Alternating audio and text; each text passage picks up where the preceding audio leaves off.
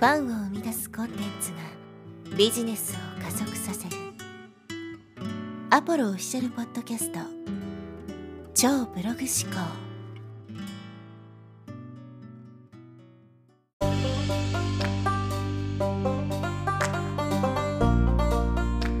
はい、えー、こんにちは、アポロです、えー、今日はですね、海外在住者に必要なオンライン力という話を、えー、していきたいと思います。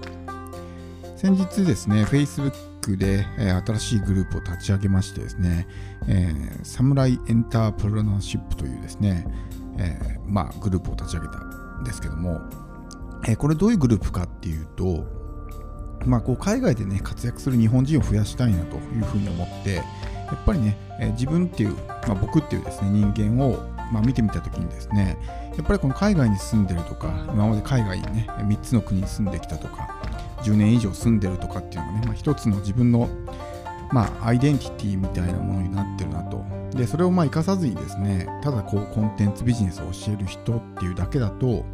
やっぱりそれはまあもちろんビジネス的な面においても、まあ、USP をね、生かしきれてないというところもあるし、やっぱりその自分の知識とか経験とかね、っていうところを、まあ、他の人もね、役に立つような形で還元していかないといけないなというふうに思ったので、まあ、その海外にね、えこれから出ていきたいという、まあ、起業家の人とかですね、まあ、フリーランスとか、もちろんその、え、社長とか経営者とかね、そういう方もそうなんですけど、を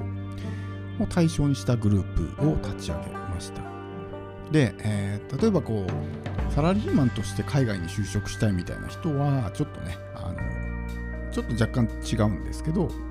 まあ、それに関してはね、僕の電子書籍とかブログとかでどういうふうにやるのか、僕自身も最初はサラリーマンとして海外に移住したので、そういうことをですね、まあ、ブログとか、えー、電子書籍とかねそういうところで発信してるので、まあ、もしそういう会社員として移住する場合はね、あのそういったところを見てほしいんですけど、やっぱりその自分の力でね、海外で生きていくっていうのがすごく、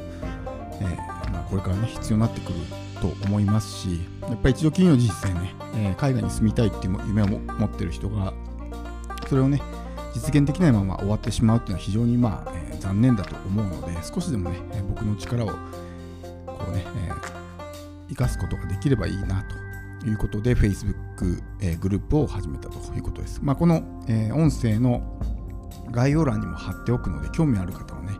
えー、ぜひ申請してください。よほど怪しい方でない限りは基本的には、えーまあ、承認しますので、えー、大丈夫です。で、えー、この海外で生きていく上で必要な力、オンライン力というふうに言ったんですけど、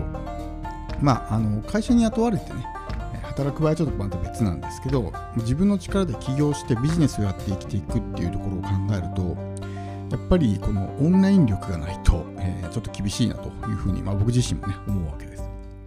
僕は今完全に100%ですね、もうオンラインだけで収入を得てるんですけども、もちろんコンサルなんかもやってるので、あの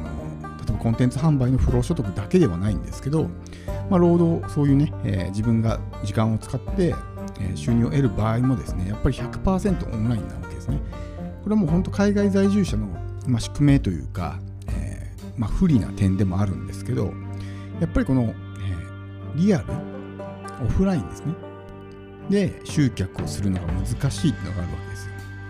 自分がよっぽどですね、その言語に長けていて、そういうローカルの人たちに対してね、えー、何かビジネスをするっていうところにハードルがないのであれば、全然このオフラインで売るとかっていうのは可能なんですけど、やっぱり僕たちは、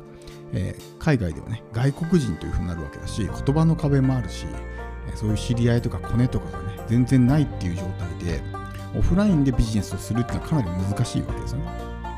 特に1人でビジネスする場合。となると必然的にま日本人がターゲットということになるわけですけど、まあ、住んでる国にもよりますが、えー、自分の身の回りにねそのビジネスとして成り立つだけの日本人の数がいるかっていうふうに考えるとやっぱりそこまでのね日本人っていないと思うんですよ。となると必然的にオンラインでビジネスをせざるを得なくなるということですね。ただこのオンラインでビジネスをすると、えー、ま証券がね、えーもうその制限なく広げることができるので自分がどこにいようが世界中の全ての人たちにこうリーチすることができると。実際僕もですね、まあ、海外のクライアントさんもいますけど大部分は日本に住んでる人が、まあ、お客さんなので、やっぱりそういうような形で国の壁を越えて、まあ、ビジネスをすることができるわけですけど、まあ、そういった事情もあってですねこのオンライン力っていうのが非常に重要になってくるわけですね。だからこのオンラインで何かを売るとかマーケティングもそうだしセールスもそうだしそういったことができないとちょっとね海外で、えー、そういうビジネスをやるっていうのはね難しいかなというふうに思いますなので、えこれからですね、海外で何かビジネスをやっていきたいなっていうふうに考えている人は、ぜひこのね、オンライン力を磨くということを、えやってみてほしいと思います。そうすると、まあ、えー、さっきも言ったみたいにね、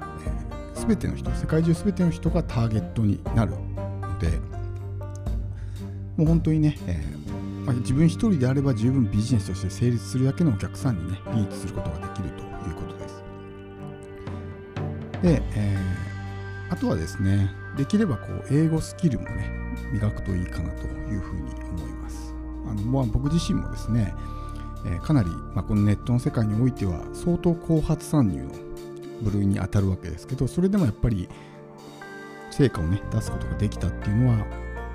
例えばアメリカとかね、まあ、世界最高峰のですね、そういう知識とか情報とかね、そういうものを吸収することができたからこそ、まあ、すごく早くね、まあ、成果を出すことができたなというふうに思っているわけなのでやっぱりそこって自分の強みになると思うんですね。海外に住めば英語が喋れるようになるわけではないですけどやっぱりこれを磨くことによってどんどん可能性が広がっていくわけですよね。日本語しかできなければ必然的に相手は日本人オンリーになりますけど英語ができればそういう英語の情報に触れるだけではなくてその英語のね、えー、を通した付き合いコミュニティも広がっていくし将来的にはそういう人々をターゲットにビジネスをすることができると。でそこをターゲットにビジネスできるようになると当然ですけどねもう母数が圧倒的に違いますから日本人と、まあ、ドカーンとね、えー、桁違いの収入もね期待できるというふうになるわけです、まあ、多くの人がですねやっぱりそういう外国人を相手にしたビジネスというのが特に個人でやってる場合っていうのはなかなかできないのである意味チャンスだと思うんですね